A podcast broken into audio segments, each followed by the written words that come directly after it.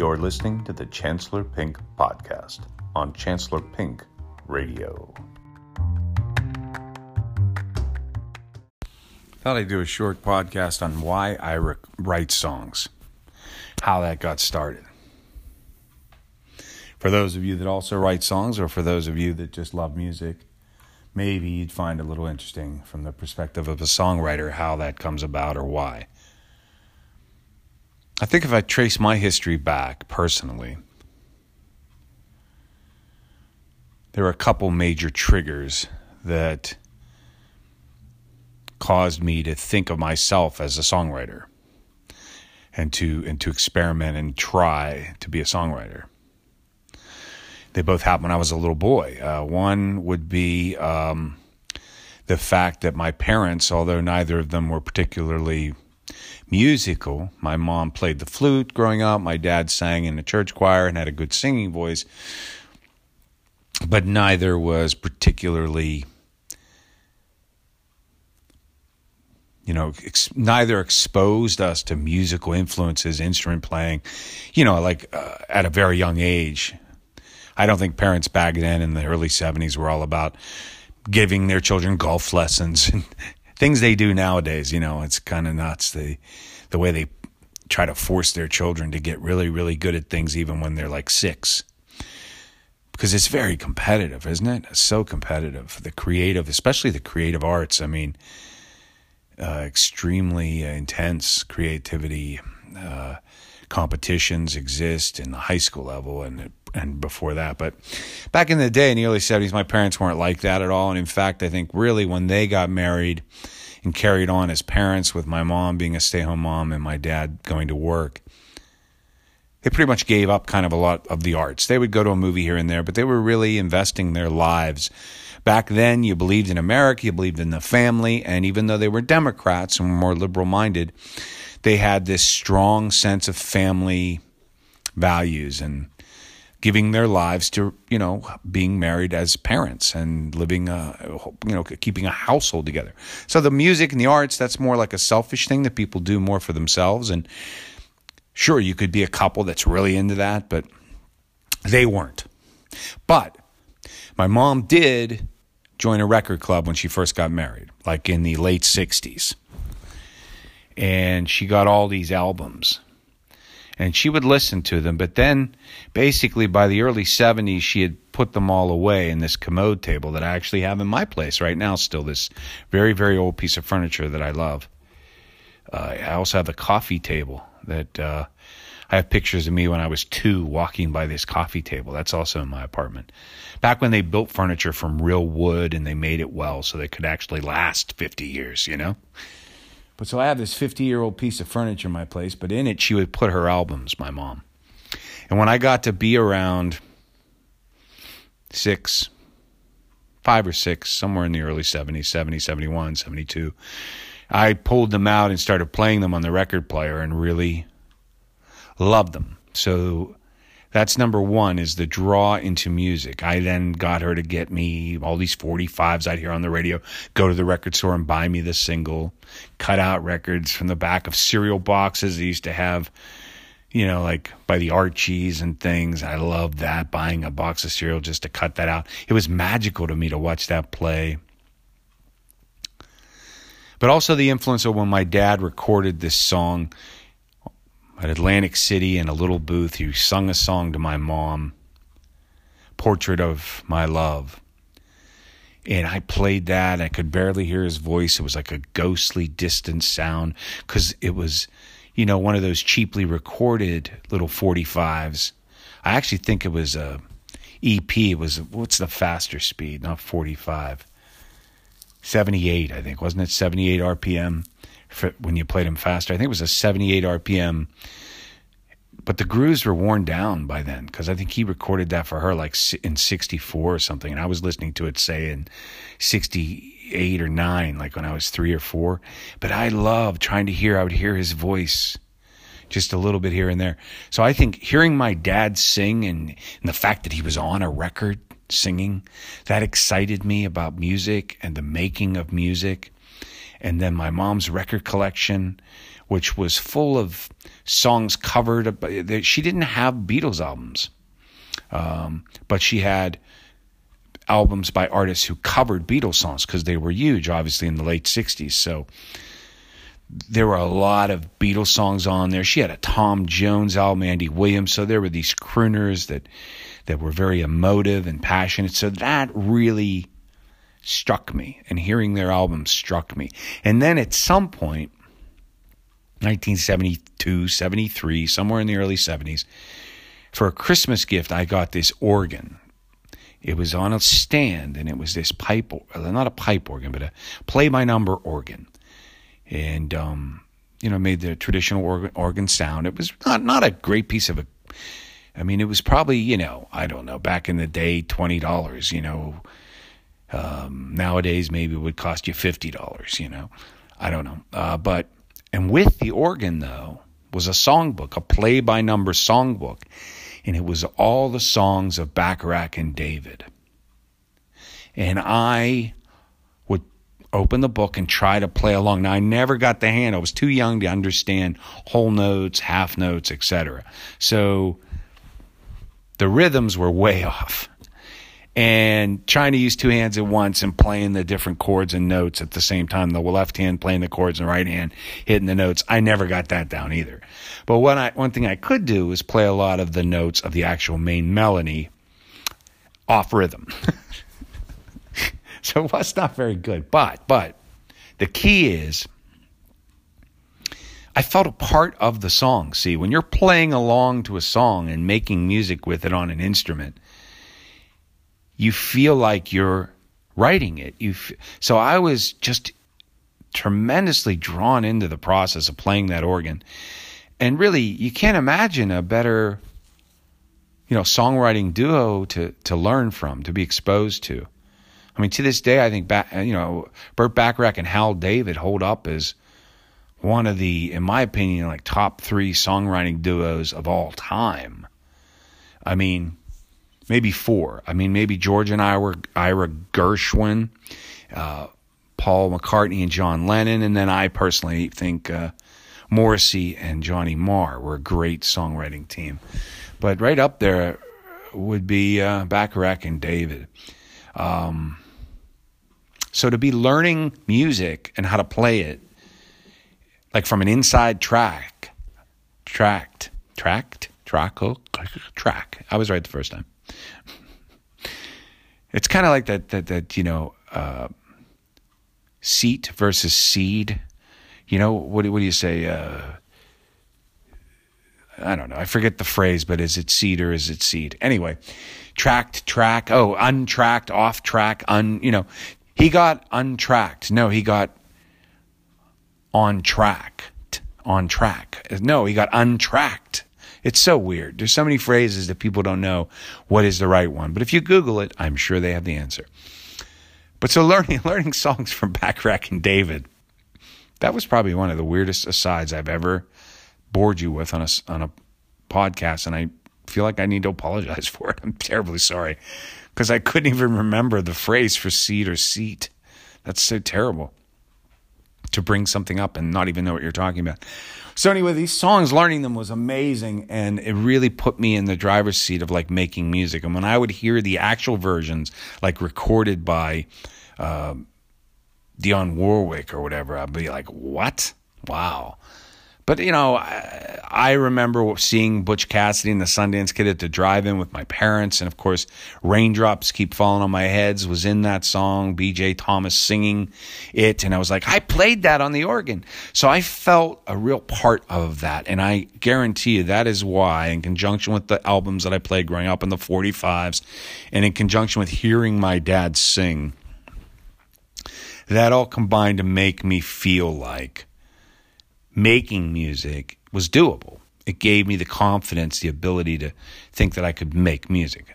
Additionally, I do think it's just genetic. I think, you know, I see it in my sons. I mean, you know, they write music, write songs, they have the drive to create, and it's just something that's in the blood, you know? So it was in my blood somehow, some way. Um, like I said, my mom did play flute, my dad did sing. Um, so, but I was the first one, I think, in the family to actually step out and write a song. And I did it at a very young age. I did it by, since I couldn't play an instrument, I was too young, hadn't learned, and didn't really want to because I tried the organ. It was hard. You know, it's hard. And I didn't want to learn how to read notes. It was too hard. And I didn't want a hard. What I wanted was fun. And what I wanted was to just do what I wanted and make shit up. And so I got a tape recorder and I loved my tape recorder as a little boy, man. I taped everything. I taped interviews with family members. I taped sounds outside. I loved you know, you had to, yeah, remember the old tape recorders where you had to push down play and record at the same time and it had a microphone and you had to hold the microphone up. Oh, I, I can picture it now. I love that tape recorder. Wow, with a handle on it, you know? It's like a little teeny suitcase. And I would sing into that mic on that tape recorder and make up melodies and um, write them down. And that absolutely started seven, eight, nine, somewhere in that range. I mean, I know I did it when I was a boy in Wisconsin. We moved up there when I was nine. Um, I'm pretty certain I, I know I started making movies and filming scripts I wrote back before we moved. So there's a movie I made called Crooked Murder with me and my sister that my dad filmed for me. Um, it's just a silly little plot, but I know we made that in 1975 or late 74 or early 75 before we moved to Wisconsin. So I was eight when I made that. Um, and I believe I was writing songs by then. So I'm going to say seven, eight uh, when I was singing into a tape recorder. And again, it was a combination of just having it in me, having the desire, but the excitement of playing along with that organ and hearing my dad sing, and the idea of being able to be a part of making music. And I love music so much, still do to this day. You know, I've made a couple podcasts already all about my love for music and the significance of music. So just the concept of making it, creating it, was of course a no-brainer. I had to do it. I just loved it. And I loved the idea of coming up with melodies. And you know, when you grow up in the early 70s right on the heels of McCartney and Lennon and you're playing a songbook with Bacharach and David, there's just melodies abound. And I think the songs of the late 60s, early 70s on the radio. Now, we got into rock. Sure, there was guitar, there was guitar rock in the 70s. There was there there were heavy rock songs and all of that, but Think back to the hits of the 70s. Sometimes get a compilation of the top 100 songs of the 70s or whatever, especially the first half. There's just a lot of one hit wonders, a lot of artists that used um, Motown sounds. You know, there was soul, there was pop, there was rock, there was ballads, there was country with Olivia Newton John and her style. Um, just a lot of genres all on AM radio, pop radio, hit radio. You turn on your regular commercial radio, AM back then, and you'd hear everything under the sun. Tons of styles. So it's a, it was, I think, just a wonderful time. Cause you got to think 10 years earlier, right? 62. Eh, you got rock and roll, you got some Motown, but, you know, rock was still developing and evolving, you know? And then five, ten years earlier than that, the early 50s, you've got rock and roll, but it's still coming out of the big band age and that sort of thing. I mean, rock and roll in the late 60s, early 70s was really at its peak, you know? I mean, in terms of discovering itself and finding new boundaries and mixing genres. And the hits were truly representative of that. And so I think growing up on that kind of hit radio, was like growing up on a smorgasbord, a buffet of every delicacy you could want in food. You know, there's filet and lobster and, you know, um, uh, liver, pate, and, you know, um, everything you could imagine spread out and you just gorge yourself and you just eat like a sow. That's what it was like for me growing up on AM radio. And so if you're a music lover, it was a perfect time. And if you want to be a creator, there's so many melodies to absorb. And what I think happens to all creative people, we sort of have a switch. We turn on the listen mode and the learn mode, and then we switch it the other way, and it's the extrapolate and create mode. You interpret it and put it out in your own way. And but the receptor mode, it's really like a photographic memory with music. And I think through the years, especially growing up as a boy, I held on to a lot of licks and choruses and melodies and styles, and they all just found their way in and sunk in, and they were a part of me. And so when I flipped the switch and became the writer, it just sort of came out. I mean, and I would make them up, and sometimes I'd be like, "Ooh, that's kind of not original," but and then I would change it to something and shake it up to make it more original. I was always trying to emulate what I heard and loved. I was always thinking, oh, I love Paul McCartney's melodies. He is such a good tunesmith. And I was trying to come up with a nice bouncy Paul McCartney melody or oh Burt Bacharach, you know, his his melodies are so you know, the rhythms are so staccato and then smooth and uh, just I want to write something like that and um, so to me, I always had in my mind so many options, and I was always excited to try a new type of song and a new option. And, you know, whether or not I played an instrument or when I finally got my first guitar and how I played it, I never cared. You know, I had a recorder I got for, you know, because in, in, in grade school they give you recorders or middle school to play as an instrument. I used that on some songs. I had a little Casio keyboard that played some dinky sounding melodies. I used that on songs. You know, I used my organ, the old organ that I played Burt Bacharach and Hal David on. I used that on home recordings and used that on songs. My mom bought me when I was like 15 a guitar that was a Jackson soloist, but it was a it was a lefty. I mean, I'm sorry, a righty guitar. And for whatever crazy reason, I decided I, I would I only felt comfortable playing guitar like a lefty. So I just restrung that upside down, and I mean, I just restrung it for a lefty and played it upside down. Retarded. I mean, no offense with that word. I'm sorry, but it's not probably not the smartest thing to do, but it's what I did because I didn't care. And I would play it real hard and pop strings and keep on writing songs with a four string guitar, with a three string guitar. You know, once it got past three strings, you had to change the damn strings. But I never really wanted to bother to learn how to string my own guitar. So my mom would take the guitar to the music store and have them restring it for me upside down. And, and I'd bring it back and write songs with it until I broke strings again. Just because to me, you know, you know, we all have had friends, right, who who are collectors of instruments and who are who practice and try to become great guitarists or great whatever.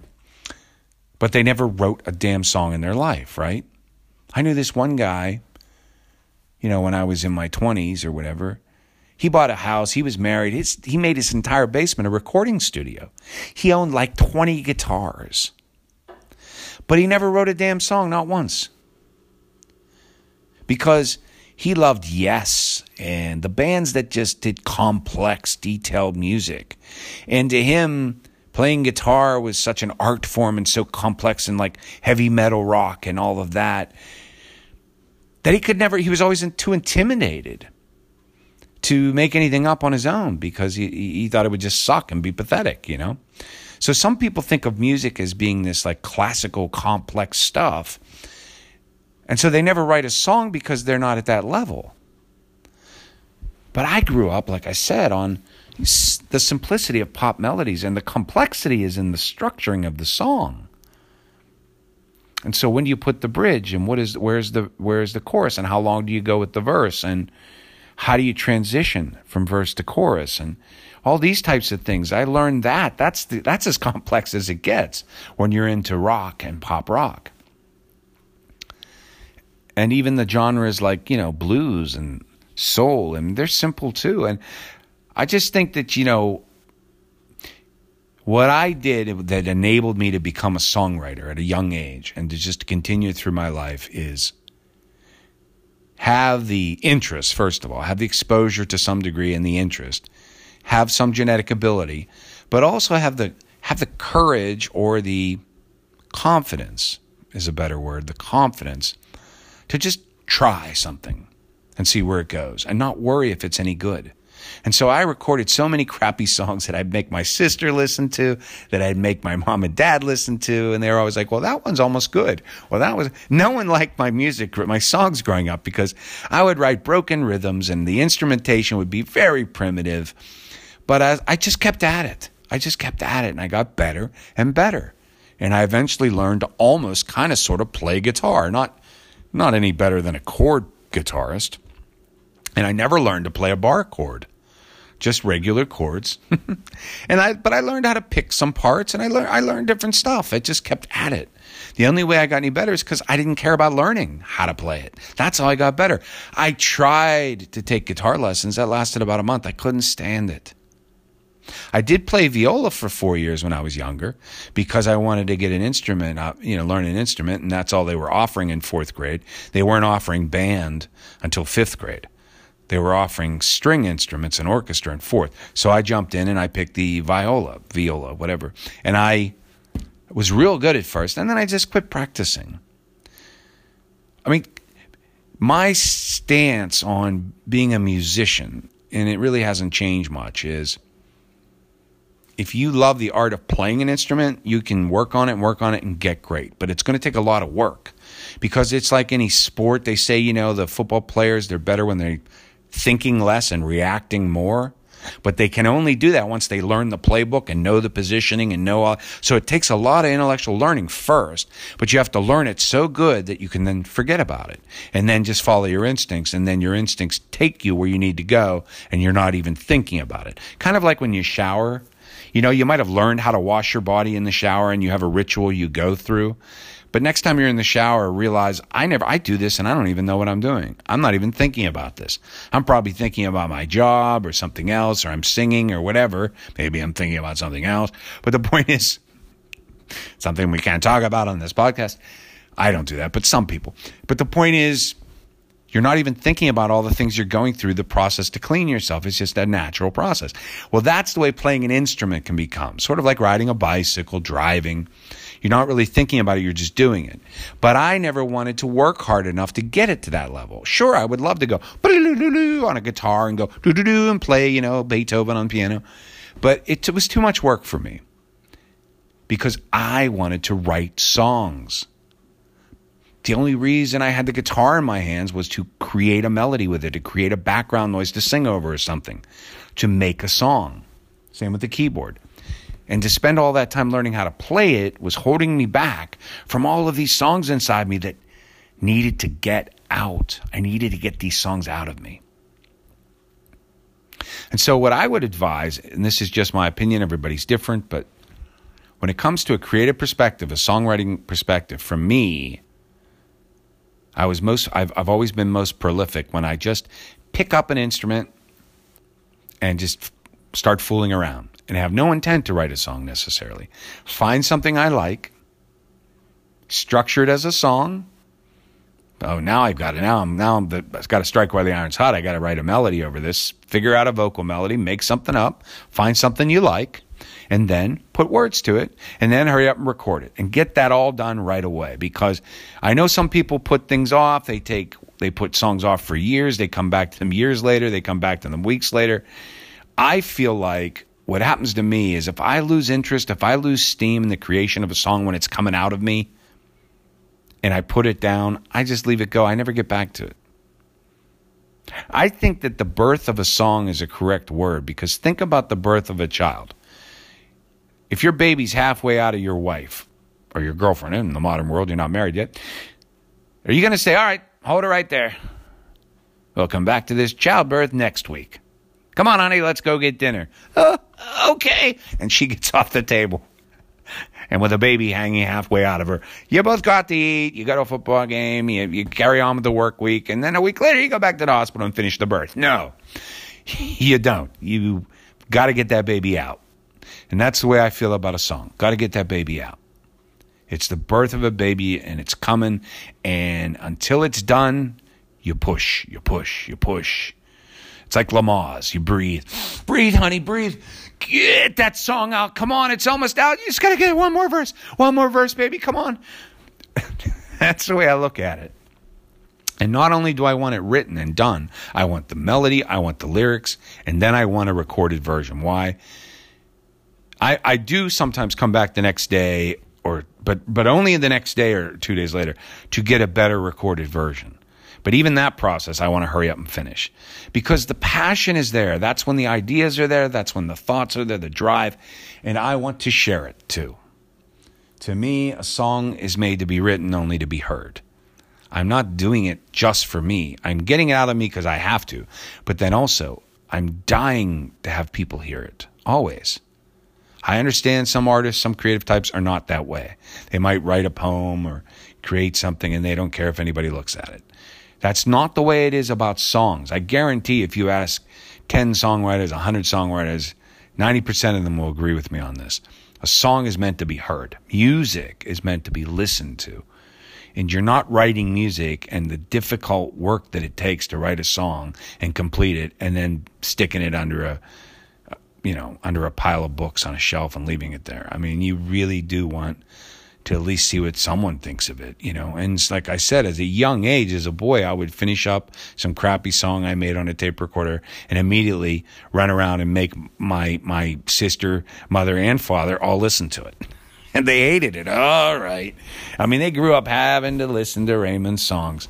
But if they hadn't been there and I hadn't been able to do that and get their negative feedback, they were honest with their negativity. They were not you know, they did not baby me at all. And I think that helped me tremendously. I think their negative, real, honest response helped me to know that, oh, wow, I thought it was so good. I was so excited. I guess it is shit, you know? And I think that kind of self editing and self criticism is hugely important if you want to get any good as a creative artist. If you think everything that you poop out is great, then I think that you'll just keep making shit, basically. Whereas if you poop it out, get it out, no matter what it is, and share it, and then understand, okay, that wasn't worth it, it'll just help you be that more prolific. I mean, I think the key is don't hold back. Don't get self critical to the point where you can't get, where you're blocking yourself.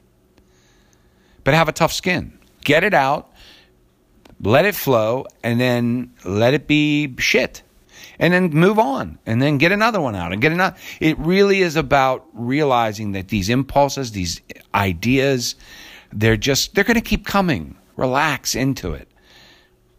And then when they're gone, they're gone for a while. I've gone through periods like when I got divorced in the end of 99, from 2000 until I started my Chancellor Pink recordings in January of 20, 2006, I still played in a band and I wrote some songs.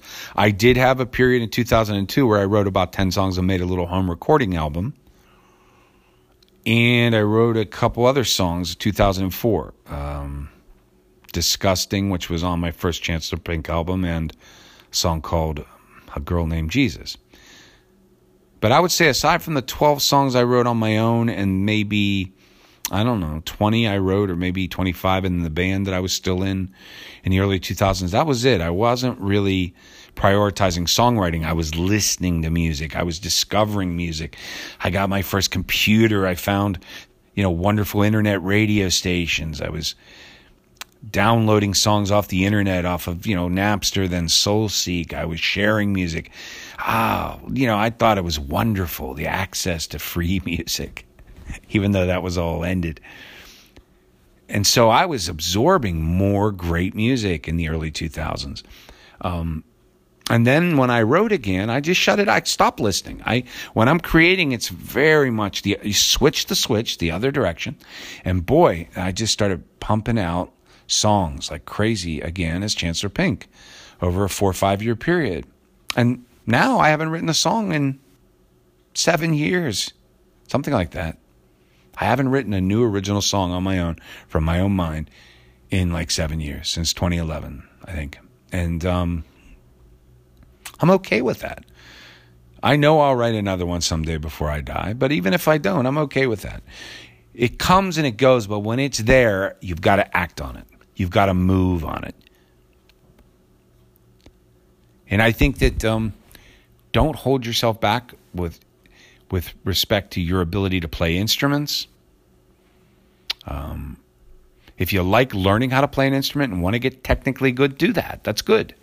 No, it helps. And I think, uh, you know, had I ever bothered to do that, probably my music would have taken off more. I, I can imagine, I can just imagine the great songs I could have written if I actually knew how to play a guitar, if I actually learned keyboard, you know, if I actually really took the time it would have, it would have taken to get skilled on an instrument, I probably would have increased my songwriting capabilities that much. But at the end of the day, I was more interested in the songs and I was born or at least interested in uh, vocals and words and singing. And so that was my that was if I had a natural gift, it was that. And so that's what I was pursuing. And I used the instrumentation to to buttress the vocals and to background the vocals and it was never my in my mind it wasn't a priority to use an instrument as a key feature in a good song and that's why when I finally joined a band in 1986 for the first time at 20 years old, I joined it as a singer. And the other people played the instruments because although I had a guitar at home, a couple guitars, and wrote songs with them, um, I didn't have the confidence or inclination to stand up in front of a group of people and play guitar. But I did have the confidence and desire and inclination to stand up in front of people and sing. Moreover, I, I wrote a lot of the songs in that band, even. I got interrupted by a phone call there, but what I was saying is I didn't have uh, the inclination was to use your instrumentation to write songs, not the reverse. But when I was in the band that I joined at 20, even though I didn't play an instrument, I was responsible for, or was given, or took on the responsibility for structuring the songs, writing them, and I wrote all the vocal melodies and the and the lyrics and named the songs. We would, and this is again just to give you an idea, some insight into how bands maybe write songs as a band. This is how we did it. Um, I had already written a bunch of songs on my own all my life, but when I joined the band, I I sort of I was new guy. I was the new guy, the singer. So I didn't see myself when I stepped in and we went down to the basement to practice you know, we had a guitarist, a drummer, and a bassist, and they would jam out. The guitarist would come up with some riff or some idea for a song, and they would play it. And from that, I would sing over it and make up things uh, live there in the basement. And I just went with that. And probably the four years I was in that band, I probably only brought down maybe 10, 15 songs of my own that I had already written that were already finished to introduce those into the band. Maybe 20, but not many. And um, even though I kept writing them on my own and was making my own music, because I didn't feel it was really my place in that band to make it my band. I regret that very much because I really do feel in my early 20s I could have been even more. I mean, we did a good job in that band. It was a good band, but I believe I could have been even more successful had I had the confidence to believe in myself as a the frontman of a band, truly, not just the singer, but you know, if had I brought my guitar to a practice and you know asserted myself as the songwriter of the band and had my band play my songs you know and have it be a band of my songs. I think uh, that could have happened and i could have been very successful. Um, but instead i was i joined sort of joined someone else's band that didn't have a singer and that also didn't write songs the band that i joined so I ended up becoming the songwriter, but it was in with in conjunction with everybody. And the songs were good, but you know they lacked.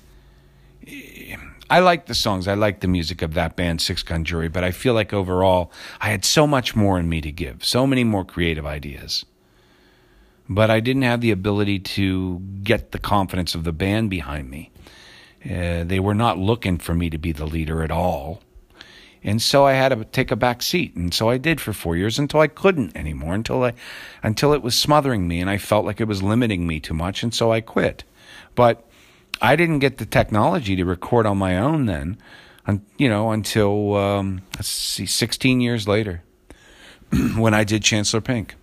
And that was the, I, I always knew that what I did with Chancellor Pink, I could have done 20 years before, but I didn't have the recording equipment and I didn't have the money to get it. And um, but I certainly didn't get any better as a songwriter in the intervening 20 years, uh, and I didn't get any better as a, a instrumentalist. Um, I just basically got the confidence.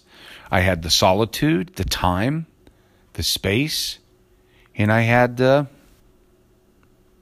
I finally I finally just did it and I and I'm I'm the reason I'll be happy if I never write another song or record another album is because I I stand by my four Chancellor Pink albums and the compilations I've done um, and the videos I've made, and I'm I'm proud of the fact that at least I I did it and I recorded and made music on my own, completely on my own, and I was able to let go and all those songs that I was recording since I was a little boy. I did the same thing, only with better quality and the ability to record them and mix them and engineer them and so forth. And I don't know, I I stand by it, and, and that's my legacy. And if I died today, I'll say I, I was Chancellor Pink. I, yeah, I was in a band called Six Gun Jury and we made some nice songs. But to me, Chancellor Pink is who I was when I was seven, eight, nine. Chancellor Pink is who I was when I was 14, 15, 16, writing songs and recording them at home about high school drama that I was going through. You know, Chancellor Pink is the songwriter I always was and always wanted to be when I was in Six Gun Jury. Chancellor Pink is me and it's rough around the edges and it's erratic and it's all over the map in terms of styles of songs because that's who I was. Because I learned from bands, you know, like the Beatles, who played every single genre of song you could imagine. And from Burt Bacharach and Hal David, who wrote in different stylings. And I learned from bands like Queen, who every member of the band, you know, wrote a song and they were all very their album was every album was wildly different with Queen in terms of the stylings of the songs. So that's who that's who I learned to write songs from and music from and listen to growing up, as well as the crooners. And um and so that's if my music is diverse, maybe overly so, that's because that's what I liked and that's what I wanted it to be. And that's what I had in me as a songwriter. And I'm sure it's not as palatable to put together a group of songs that isn't in one specific genre. It's harder to sell that. It's harder for people to put an album on and say, oh, that's all so cohesive. I love it. And then they'll play it over and over again, say when they're working out or for a romantic dinner. No, I don't have a single album you could put on in a certain setting. It's, you know, every album has a bunch of different settings to it. So, so that's just what I, that's what's in me. That's the kind of, songwriter I am. That's the kind of creative person I am. But with Six Gun Jury, what, this is a style you could if, look. If you're looking to collaborate with people, if you have a songwriter in you, but you're not necessarily sure you could do it all on your own, I just want to share. This is the way we did it. Okay, we would get together, go down the basement. The guitarist had a riff. He had about four or five of them every time. And and he we we had a competition. It wasn't a competition because he was my cousin. We we liked each other. We were friends. You know, he brought me into the band. The other two guys were his close buddies. So one of them actually named Buddy. Still friends who I, I, consider friends to this day. People I really loved being knowing and being in a band with. So they were good guys. But they were his friends, and I was the outsider, the younger cousin coming in, like three years younger. And um, which matters when you're 20 years old, right? Because they're 23, they're older, 24, and you're just 20. It matters. But we had this sort of competition in the sense that he would want to bring down a number of riffs because he was really excited to see how they came out with the drum and bass behind it and what I did to it. And so what I would do is I would go home, we would jam out, say for, I don't know, five to 10 minutes on each one of the riffs. And we would record it on tape and I would take it home and I would listen to that cassette tape of those four or five songs that we played around on. And I never didn't make any of them a song. I would take each one and make each one of them a song. I listened to the vocal things I made up and I would just go all over the place and just make shit up, gibberish, no words that made any sense. I would sing down in that basement.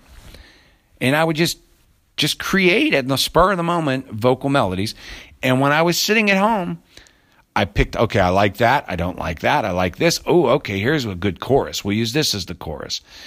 And so I would structure the song. You know, how many of the verse, how many of the chorus, you know, we should do this here, maybe pull out a little drums here. And I had ideas for how the song should go too. I heard it in my head as a finished song. I would take this like 10 minute recording of a jam session on a piece of music and my head, my head, my head song. And I wrote it then. I wrote the verses and the and the choruses and I named it with lyrics, with vocal parts, and I knew exactly I had a piece of paper with the words and the title. I would date it all the time. And I knew in my head exactly how I was going to practice. I would go back to the band and those four or five uh, jams we did, I would have four or five pieces of paper with four or five named finished songs. And I would tell them, okay, this one, and I would tell them the breakdown of how I structured it to go with my lyrics, and they would play it. And that was the song. And we would move on. And so the the pushing, the competitive or, or inspirational is probably a better word, pushing between me and my cousin was he was excited to have riffs every time we practiced. When we were doing a new practice, he would have new riffs and he would he'd like to get them out because he knew they were going to come back as finished songs. He'd play them in the practice and then the next time we got together, I'd come back with finished songs. And I always took it as a personal challenge that I'm finishing all these songs he writes. Whatever he starts as a, just a little riff, whatever it might be, I'm going home with that and I'm going to come back and say, "Look, I finished it. It's a song." And I did. I never let up. And that's why really I was uh, I say I, we were prolific as a songwriting band because I felt like it was my obligation. If I came back and hadn't finished some of those riffs as songs, I even ones I didn't particularly like, there were some that I was eh, wasn't that hot on. I made it a song anyway because I wanted us to have finished songs, a bunch of them available, and we'd like what we like, you know. And I loved it. The other reason I did that, I loved it. I loved making, I loved having finished pieces. I don't like leaving projects unfinished. I don't like starting and not stopping. I don't like, you know, frayed edges. So I loved um, creating and finishing these final little shiny objects called songs. And since the band wasn't letting me lead the band and wasn't letting me bring in all my already finished songs, I liked the sort of control I had. I think it was pretty a lot of control, really, when you think about it, in making the songs, naming the songs, you know? And frankly, I was a little bit always happy about the fact that when trying to name our band, they we were all throwing out a bunch of ideas. They all agreed on, and of course I agreed to it. They agreed to name the band Six Gun Jury, which was the name of one of my songs. And it was actually a name of a song I wrote at home alone that I brought to the band. So it was actually one of the songs that I wrote soup to nuts on my own. So yeah, I was flattered. I'm like, sure, yeah, okay, I like Six Gun Jury. it's a song name I like. I wrote, yeah, hell yeah. So I guess I was enjoying the control, but I'm not a control freak at all. I'm a definite collaborator.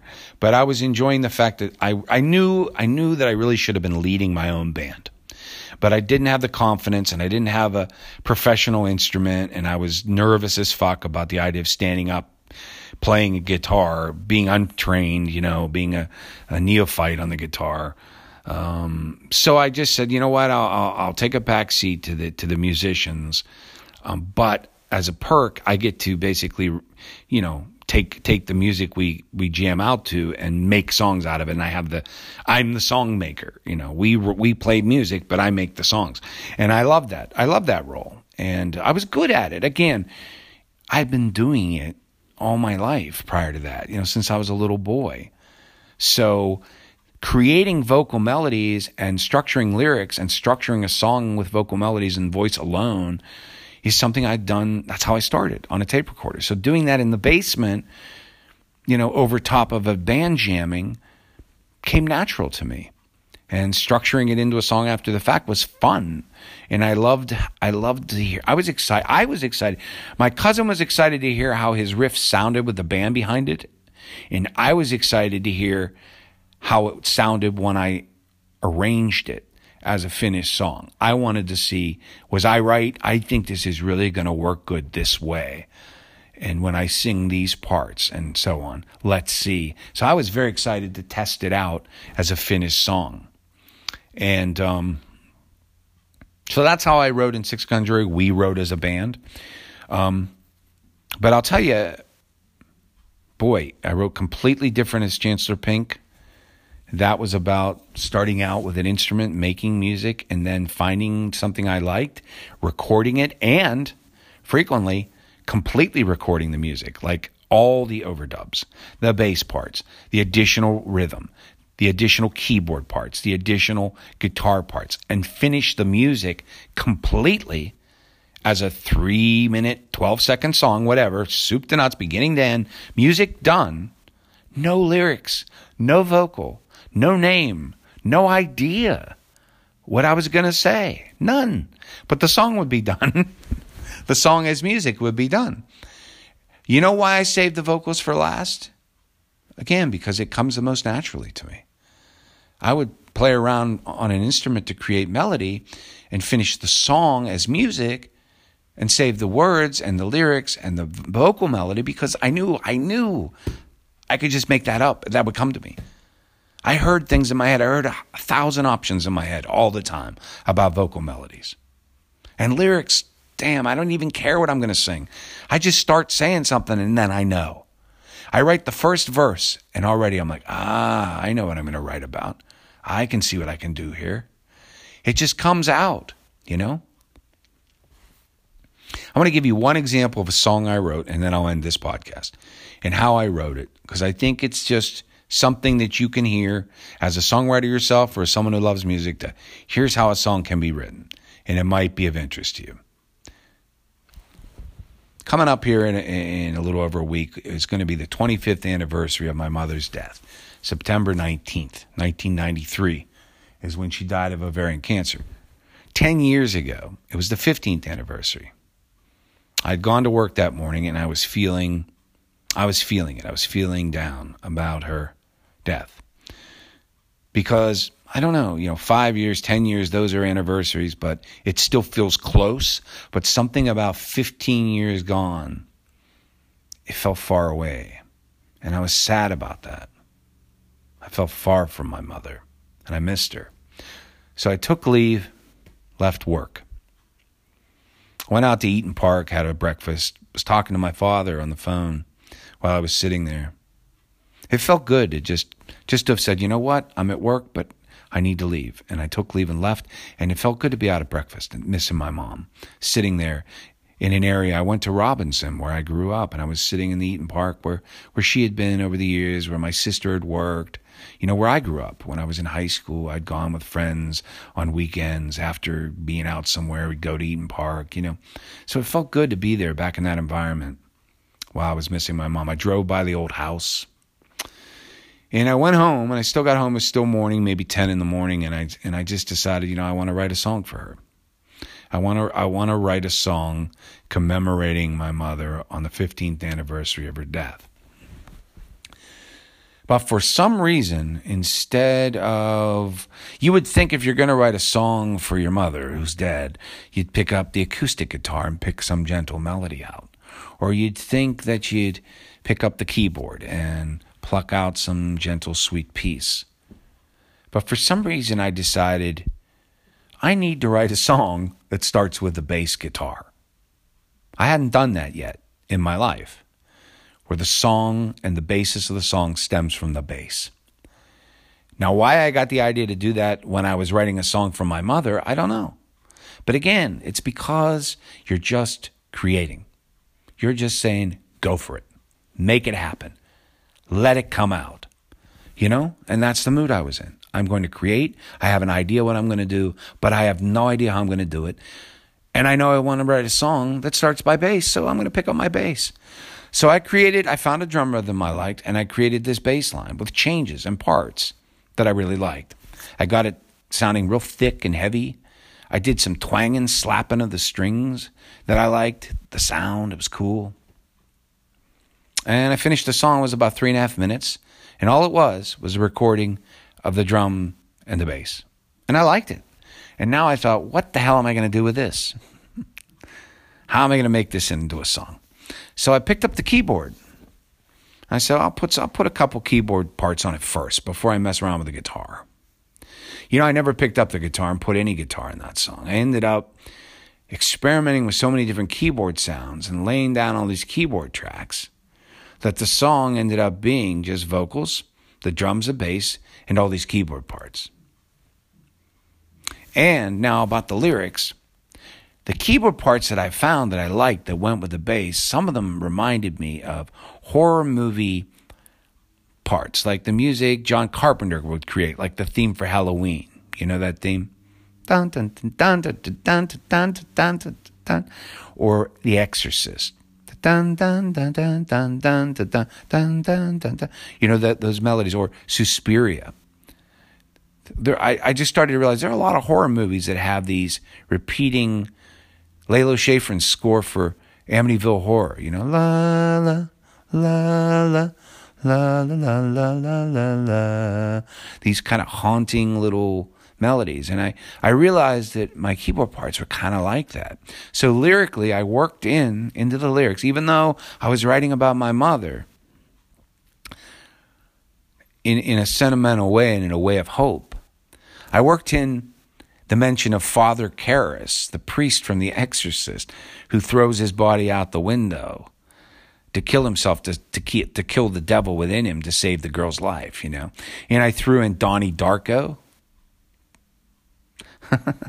so I, I, I brought in imagery of the cemetery and the outside and darkness and sort of the horror film lyrics because of the music that I'd created with my keyboard over top of the bass part that was the root of the song. So this gives you an idea how the song and what made it was a bunch of different little things going on at the same time, even though at its root was a song about my mother on the 15th anniversary of her death. And, um, you know, the final chorus of that song I should have known they'd never keep you down. You were too light to bury. We prayed Tears at the Cemetery. Tears at the Cemetery was the song. I, you could hear it today and mistake it maybe for an 80s Depeche Mode style, you know, keyboard rock song. Definite 80s overtones given the the sound effects I use for my keyboard, but no, it's a song from my mom. And you can hear the bass line. You can hear it definitely as a it is an important aspect of that song. But I don't think you'd know. You'd think of it as a keyboard song. I don't think you'd know. That's a song that was written with a bass guitar. You know? So that's the way you can write a song for your mother on the day that it happens. And I wrote and recorded it and finished it on September 19th, 2008, on her 15th anniversary of her death. So, songwriting is a combination of efforts involving instrumentation, melody, lyrics, and but in order to write, don't hold yourself back. Don't be too self critical. Be open, let it flow, and use every trick that you got every time. You're never putting too much in there.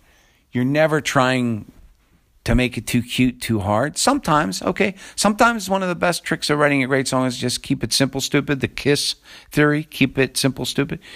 Because if you try too hard to make it too much, it just sounds like a convoluted mess. Where if you just strip it back, you could make a really beautiful song that people will love forever, just letting it flow. So sometimes that's true. But what I'm saying is don't be afraid to just be whatever's coming. Put into it. Change. If you wanted to write a rock song and you end up writing a country song, so be it. You know? If you were trying to write a ballad, but by the time you added overdubs, it started to get so noisy that you made it into a grunge song. so be it. You know, each time it can be whatever it ends up being. Don't hold back. Let it evolve. Let it be. Same thing with the words. You don't have to be telling one particular story. You can tell two or three of them in the same song. Half the song could be confessional.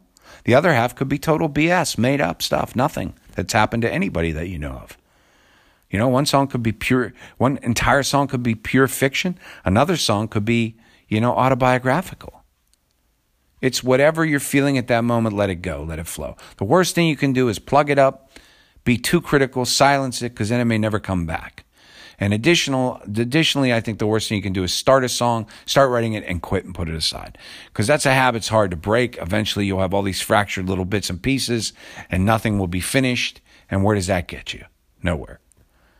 Drive on, be hardworking, be persistent, finish that song, finish those lyrics, finish that melody, and even finish that recording, even if it's just a demo, so that you can play it for someone, get a reaction, and either go back and re record it, scrap it, or master it, finish it, call it done. Those are my thoughts on songwriting. And I love you guys, all of you. Thank you for listening. Talk to you next time.